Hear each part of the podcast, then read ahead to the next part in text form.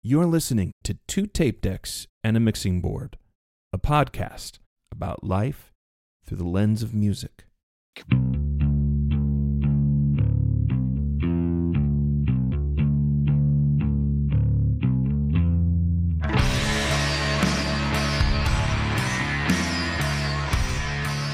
Welcome to another fantastic episode of your favorite podcast. My name is J Mac in St. Louis. And this is Sam Wade in Nashville, Tennessee. Oh my God, what happened, Sam? I did say Nashville, Tennessee, not Los Angeles, California. Nashville, Tennessee. J Mac, we're in the same time zone now. What's happening? That's nice because when I call you or when we do the show, especially when we're doing it with people outside the time zone, we don't have to like schedule three different time zones. Like when we did David Sankster, it was like three different, it was crazy. It worked, but it was difficult. It is. It's nice to not try to do this from the Pacific time zone. But yeah, man, I've moved to Music City and I'm loving it so far, man. It was a long haul. It was a hard trip. I actually drove across the country twice in a week, if you can believe it. You're crazy. I am. You're crazy. Yeah. It's totally local. That's very local, man. Yeah, absolutely. But it happened, and we're here now, and it's good. Awesome. Well, I'd just like to remind our listeners that a new episode drops every Wednesday on all major streaming services, as well as a B-side on Saturday, which is kind of a fun little thing. The topic maybe doesn't really fit into our the show proper, but it's fun to talk about. It's usually shorter. Well, it's always shorter, maybe 5 to 10 minutes, just a little nugget. And I would like to direct our listeners to our Facebook page, Two Tape Decks Podcast. We love getting messages, love getting comments, and also our iTunes page. Sam, did you know you can go to our show on iTunes and leave a review on the show? Did you know that?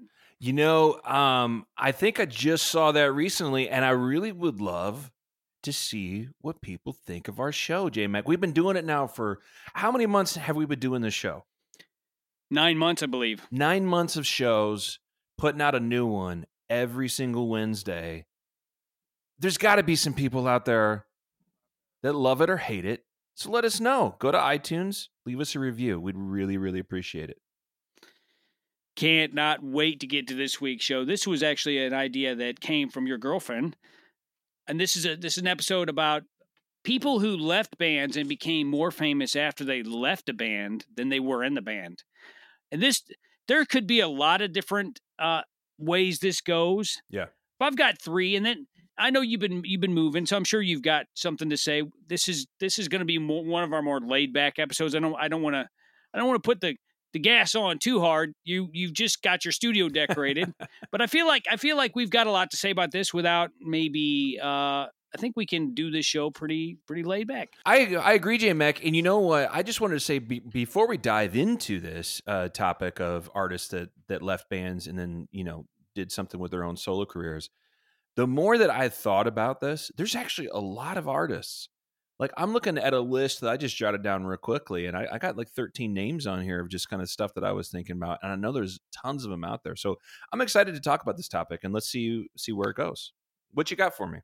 My first guy, of course, is one of my all-time favorite singers, personalities, musicians, Ozzy Osbourne.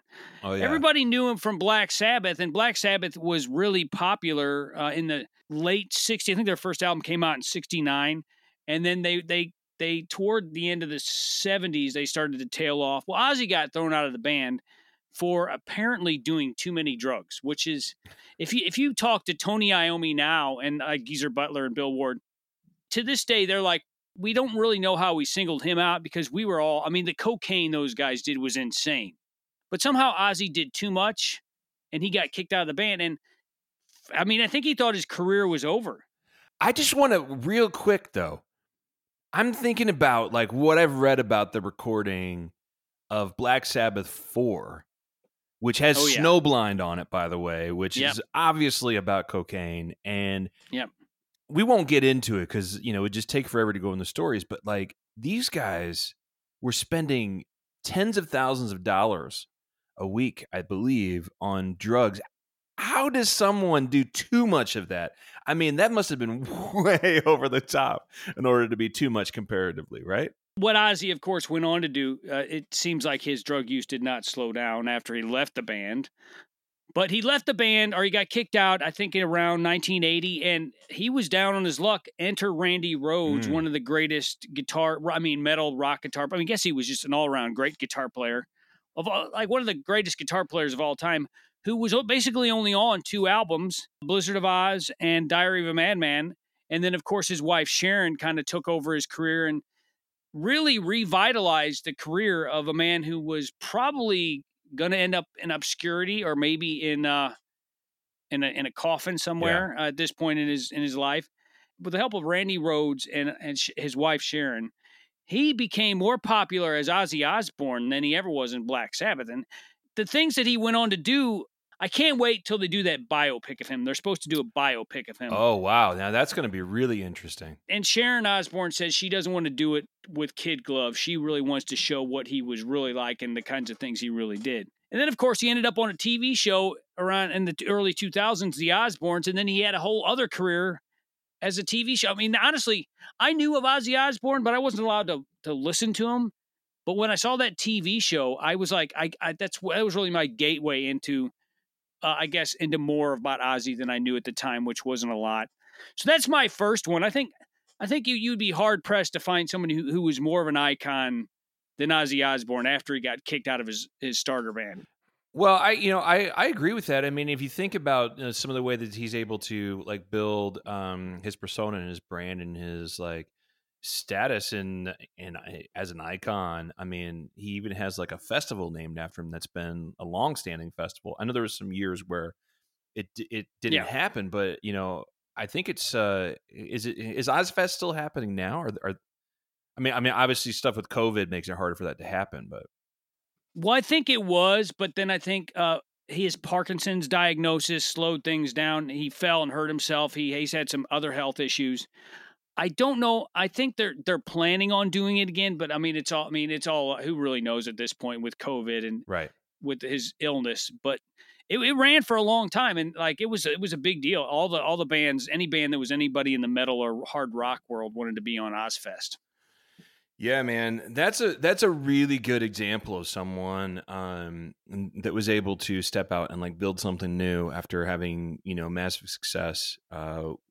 Black Sabbath is still like in the lore of like amazing heavy metal. I mean, you could argue that they kind of, really created heavy metal, at least like on a large sense. So that's a really good example. I dig that, man. And, for me, when I was thinking about these types of people that left, I mean, we can't deny that one of the biggest artists that became massive after leaving their original group would be none other than Michael Jackson, right? That's probably the biggest you can get. I don't think you can get any bigger than that. King of pop, massive. Yeah, king of pop, absolutely.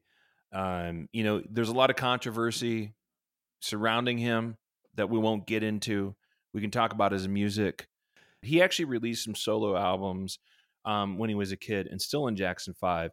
But when he teamed up with Quincy Jones in 1979 and put out Off the Wall, it started to solidify him and that R&B genre. He even had, I want to say it was 4 cuts on the record that he wrote himself, and then started to really make a hit out of himself and like becoming like the mega superstar that he was. I mean, there was a time, right? You remember like during the whole like Pepsi generation era and his hair catching on fire and, the whole era where he was like doing Smooth Criminal and he like patented like these boots that allowed him to like do this special dance move where he had like would like defy gravity. I mean, the moonwalk. Yeah, amazing. I mean, and then he got Martin Scorsese to direct a little mini movie for Bad. I mean, massive success. You can't deny that this dude has left a lasting impression on pop music forever. But if he had stayed in the band in the confines of the Jackson 5, it's hard to say whether or not he would have broken out of that. So my first memory of Michael Jackson, remember, I grew up in a really conservative Christian home, and for something to filter through to me, it had to have been pretty massive. And I remember hearing Beat It somewhere. Yeah. And it stuck in my head. And I never really, I think I heard the full song one time, but I would go around the yard singing it, just like the melody. It's great. It got in my head. Yeah. And that's pretty impressive. Yeah, I don't think that's definitely the top of the pile there. Well, if Ozzy is the top of the metal world, then Michael Jackson is the king of everything else. Well, and you know who's playing on Beat It, right? Who plays that? Eddie Van Halen, that's yes. Right. I mean, so talking about mixing genres and crossing things, I mean, this dude, we need to do a whole Icons episode just on Michael Jackson to cover everything Absolutely. That he contributed to music. I just got to ask, though, real quick, what's your favorite Michael Jackson song? It's hard to top Beat It. That was the one I heard first. It's got the blistering guitar solo. I mean, Michael Jackson and Eddie Van Halen, I don't think they're going to top that. So you, same thing? There's so many of them. The first one that comes to mind is probably at least my favorite song on the Bad record, and that would be Dirty Diana, because it's just like this brooding song. It's probably a toss-up between that and Smooth Criminal, but Dirty Diana is just one of those deep cuts that's just so good. Listen to it again if you haven't heard it in a while. Well, that's the thing. You can turn on a Michael Jackson record, and it's not just the singles that are good. It's like The Man in the Mirror, that type of. There's all kinds of good songs. So all good. All type of good songs. All right, so who else you got? I'm gonna keep with the theme of R&B here. I'm going with Lionel Richie. Lionel Richie was originally in the Commodores. Oh, right. I think people forgot that. Brick House and all that. Right. So his debut album came out in 1982. The Commodores have been going on since the early 70s. His debut album was called Lionel Richie, and it contained 3 hit singles, Truly, You Are, and My Love. And like I said, dude, once again, this was not in my wheelhouse, but I knew all these songs because I'd heard them on the radio. I heard them in the car. So like younger people would not know that Lionel Richie was in the Commodores. The Commodores had a lot of big hits. Yeah. I've actually got several Commodores albums on vinyl. They're really good songs. But then I think he started to try to go, he went more into like the radio friendly stuff. And I think they kept wanting to do funk.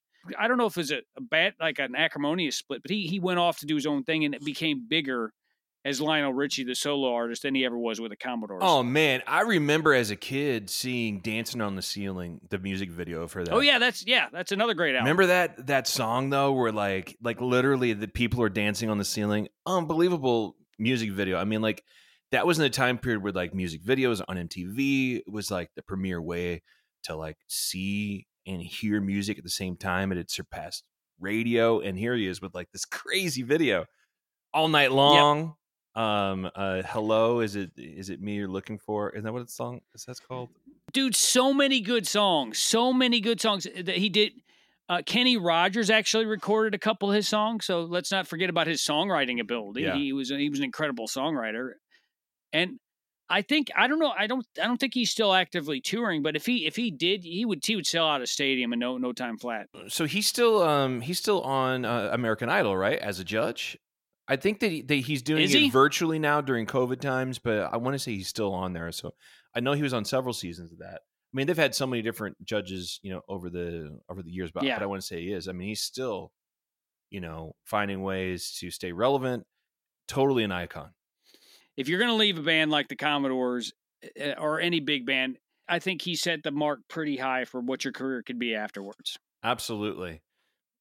You know what? I was thinking about some of these people that kind of spurred off, and I actually have a double header for you. Okay. So I'm going to throw it at me. I'm going to take it back to the early 70s. And I think some people may not realize that these two guys that went on to make one of the biggest band of the 70s into the 80s, Glenn Frey and Don Henley, who went off and formed the Eagles, were actually a part of Linda Ronstadt's band. And oh my God, how did I you're right, dude. Yeah, Don Henley was her drummer, and Glenn Frey was a guitar player for Linda Ronstadt. You're right. Right? And, I mean, that's a good gig. That's an amazing gig if you can get it. 'Cause at this, it is. At the point that they were touring with her, she was already, like, you know, a well-established artist. This is after the Stone Ponies era, and she's touring on her own solo record when she had left her band. They're part of her backing band. But I think, you know, some of the stories are hazy what the facts are. I think that she was into the idea of them going off and doing their own thing. But, you know, I'm glad that they did. I'm going to be completely honest with you. It took me a while to catch on to the Eagles, right? I think, like, growing up, I was kind of like, you know, fuck the Eagles. I don't want to listen to them. But once I really started to listen to what they do, I think that they are just a massively amazing band. I mean, and then they pulled in Joe Walsh, later on, who was another guy who was, got famous touring with the James Gang, did his own solo career, and then he actually joined the Eagles, and there's just this massive success, multi-platinum selling artists who probably wouldn't have had that level of success had they not stepped out of what was comfortable, being, these hired hands for Linda, and just really being these amazing artists. I don't know. What do you have to say about the Eagles? I know it's a long story with them, right? First of all, they had balls to step out of Linda Ronstadt's band. I think they went with her blessing. I remember watching something, a couple different things, where she was happy for them. She was like, she thought they had something. They remained friends. Yeah. But here's the thing with the Eagles. The Eagles are like, it's not kid music, if that makes sense. Like when you're a teenager, I don't think too many teenagers are listening to the Eagles. Maybe in the 70s, but it's kind of like adult contemporary country kind of thing. And so you kind of overlook it as a teenager when you're wanting to rock out. But I honestly love the Eagles. I mean, now we could go on and on about the dynamics of the band and are they nice people or not. I mean, watch that documentary. That's a good documentary, right? It is. And I'm telling you, I like the way that Glenn Frey and to some extent Don Henley show how they really are. They're like, band comes first, screw your personality and what you want. The older I get, the more I love the Eagles. Yeah. Peaceful, easy feeling, One of These Nights. The Eagles are kind of like the band that they're pretty middle of the road. I don't really see there being a lot of like hate for the Eagles, maybe for their personality, but the music speaks for itself. Well, I think of like, hate for the Eagles. You made me think of that scene in The Big Lebowski where the dude is like, it's the fucking Eagles, man. And he's like, obviously not a fan. And that's kind of where the camp I fell in for a long time. But the more that I listened to it, I mean, I'm thinking of like that song, their big hit from the first record, Take It Easy. I love written that song by Jackson Browne, by the way. Yep. And I was just in Winslow, Arizona last week. And you better believe that song was rolling through my mind as I drove through Winslow. I actually went over to the corner and stood on the corner in Winslow, in Winslow, Arizona. There's like a the line of the song. There's a Ford with standing on the corner in Winslow, Arizona. Such a fine sight to see. It's a girl, my lord, in a flatbed Ford slowing down Ford to take a look at me. Yeah. Yeah, and it's cool. They got like a statue there, and like it's this whole tribute to it. But it's just good. It's just good stuff. You want to hear my theory on? I said that there's not a lot of Eagle hate. I think there is, but do you want to know why people hate the Eagles? Why? Because they're the top and they're really good. It's like sometimes when somebody is so good, they have haters just because there's somebody that wants to be arbitrary. Yeah. I remember my first job working at a plant nursery slash craft store. They had. The Eagles, they must have had the Eagles' greatest hits on loop in that place. And that was the first time I really heard it. And it actually annoyed me until I got older. And I was like, those songs stuck with me. And I found myself going, I need to get that One of These Nights record. I'm kind of wanting to hear that song again. Great bass line, by the way. It is. It is. And I love some of the songs, some of the deep cuts from like Desperado. Like I'm a big fan of that song, Doolin Dalton. You know that one? I love that song. And it's actually got a little bit of a personal thing for me too, because I have family that grew up in Coffeyville, Kansas, that came from that area, and that's where the Dalton gang, that's where they were apprehended, where they were shot. And that's some of like the whole influence for that song, the Doolin Dalton gang, comes from that. And on the back cover of that record, they recreated the photo of them like after they shot, like the Old West photo of the Dalton boys being there. So it just kind of like all wraps together, but there's so much there. And I'm glad that I finally woke up because the Eagles are actually pretty awesome. I got one more here, Sam. You want to hear who I got? And there's no way you could argue with this one. Oh, well, if you're phrasing it that way, hit me with it and let's see. You've heard of a band called Nirvana, right? Yes. There was a drummer that was in Nirvana. His name was Dave Grohl, and I heard good things about him. He apparently went on to be pretty successful. Dave Grohl. Dave Dave Grohl. Dave Grohl of the Foo Fighters fame. That guy. If you watch that Smells Like Teen Spirit video, he's like headbanging. You can't even see his face. He's just tearing up. You're not really even sure what he looks like. And then fast forward to 94 after Cobain died, and he's kind of like the father of modern, like, not the father of modern rock. He's definitely like the face of modern rock at this point. Post grunge music is what some people call post grunge music. Yeah. And Nirvana was that. That's a tough gig to go bigger than Nirvana, but he managed to do it with Foo Fighters. Well, yeah. You know, I correct me if I'm wrong, but I think that first Foo Fighters record, didn't he play everything on that album? Yep, kind of like somebody else I know. But Dave Grohl is definitely, he's the top of the game. He's what I think kids growing up now, when they see like an older rock star, he's our age, but he's like an older rock star to the kids. He's keeping rock alive, man. I mean, Dave Grohl is like serious, like, I mean, him and like all those guys in that band, like. Seriously, I'm so grateful that they're still relevant and doing what they do. I mean, by the way, Taylor Hawkins is an incredible drummer. Oh, unbelievable drummer. And he makes it look effortless, the way that he plays. And he's doing some real cool stuff in there, but it's just like he makes it seem easy. Pat Smear is in the band, too. He was originally in that band, Germs. And then he toured with Nirvana under the In Utero tour. And then he came in, joined the Foo Fighters. The bass player of the Foo Fighters was in Sunny Day Real Estate, Nate Mendel. William Goldsmith was in there for a while from Sunny Day Real Estate. But I mean, these guys have been stuck around, massively successful, still putting out great rock music. And it's, you know, I love pop music. I'm glad that there's so many different things that people are listening to now, but it's just really, really awesome to see a rock band still kicking it. Dave Grohl, he's kind of well known for like bringing people up on the stage, right, and just kind of jamming. There's the Kiss Guy video. He's approachable. Yeah, he seems like a guy that, yeah, he's cool. He's like down to earth. Yeah, I saw this one video where he brought some kid up on stage to play guitar and then ended up giving the kid his guitar. Did you see that video? Oh my God, nice. It's nice. So cool. Well, there's this 11-year-old drummer named Nandi Bushell.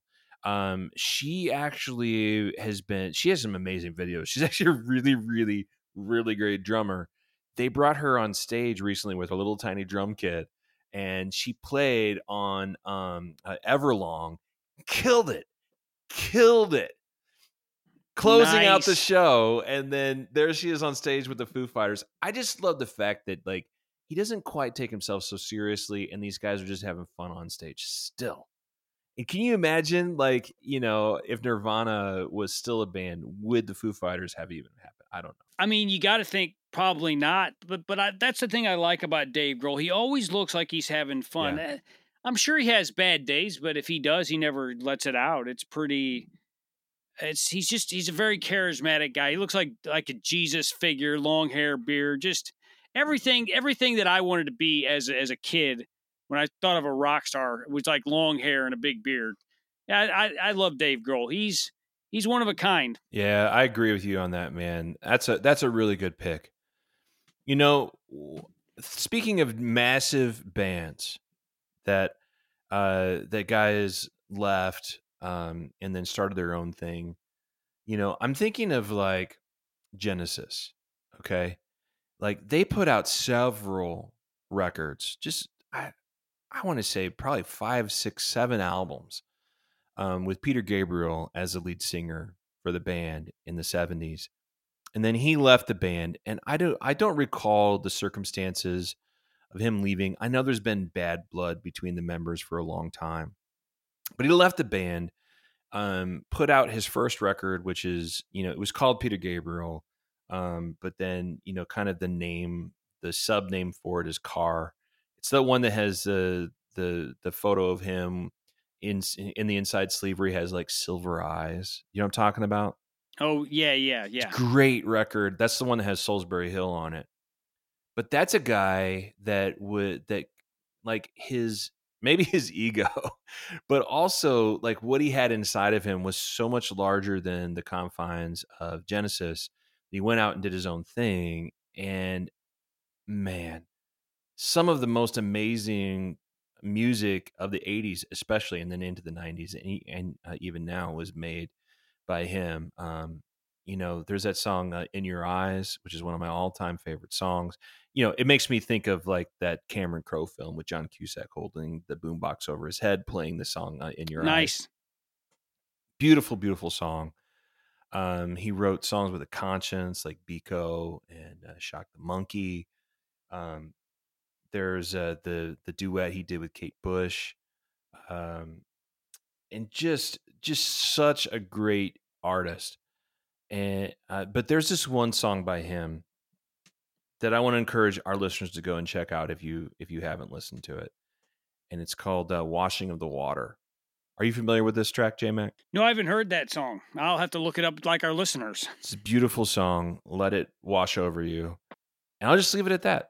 Go and check out Peter Gabriel, because that's another dude that kind of like broke out of the confines of what he was in and just massive, massive success. Worked with Daniel Lanois, Brian Eno, these guys. Just really, really incredible artist. I think we could actually do a whole part two of this of this topic. I feel like we've got so much. We're getting ready to wrap up the episode, but I feel like we've got so much more to say. So let's maybe put part two on the back burner, and I think we'd have some fun with that, make some hay with it. Well, there's so many like current artists too. Like we didn't talk about Harry Styles, we didn't talk about Justin Timberlake or Beyonce. We didn't talk about Ice Cube. Like all of these guys and artists have just like broken out of their mold.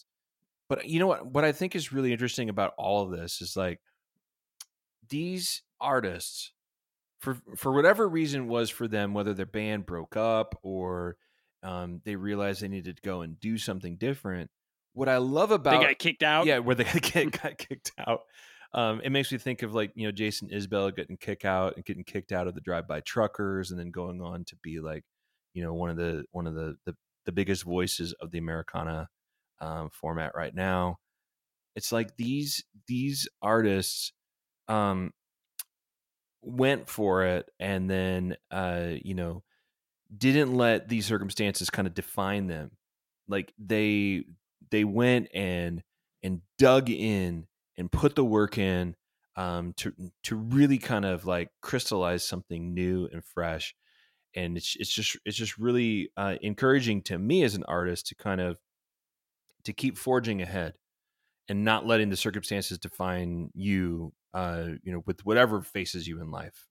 Do you get what I'm trying to say? I totally get what you're trying to say. Yeah. I mean, there's ebbs and flows of careers. I mean, I'm sure some of these people, I think of Ozzy, he probably thought his career's basically his life was over. He forged ahead, came out stronger on the other side. The Eagles, they had a sweet gig. They left. Took a risk, leaving Linda Ronstadt's band, and becoming probably more popular than they ever thought they would. But don't, I mean, it was scary. It had to be scary. Yeah. So it sometimes like the fallow times or the rough times sometimes are right before the great times. You know what I mean? Yeah. It takes courage, man. You know, yeah. I've heard this in so many different places, but one of my favorite definitions of courage is, you know, seeing the fear, but not stopping at the fear. Right. Yeah. It's not the absence of fear. Right. It's just going anyway and continuing because you know that's right. So for another great episode of Two Tape Decks and a Mixing Board, my name is J-Mac. And I'm Sam Wade. Saying until next week, stay cosmic.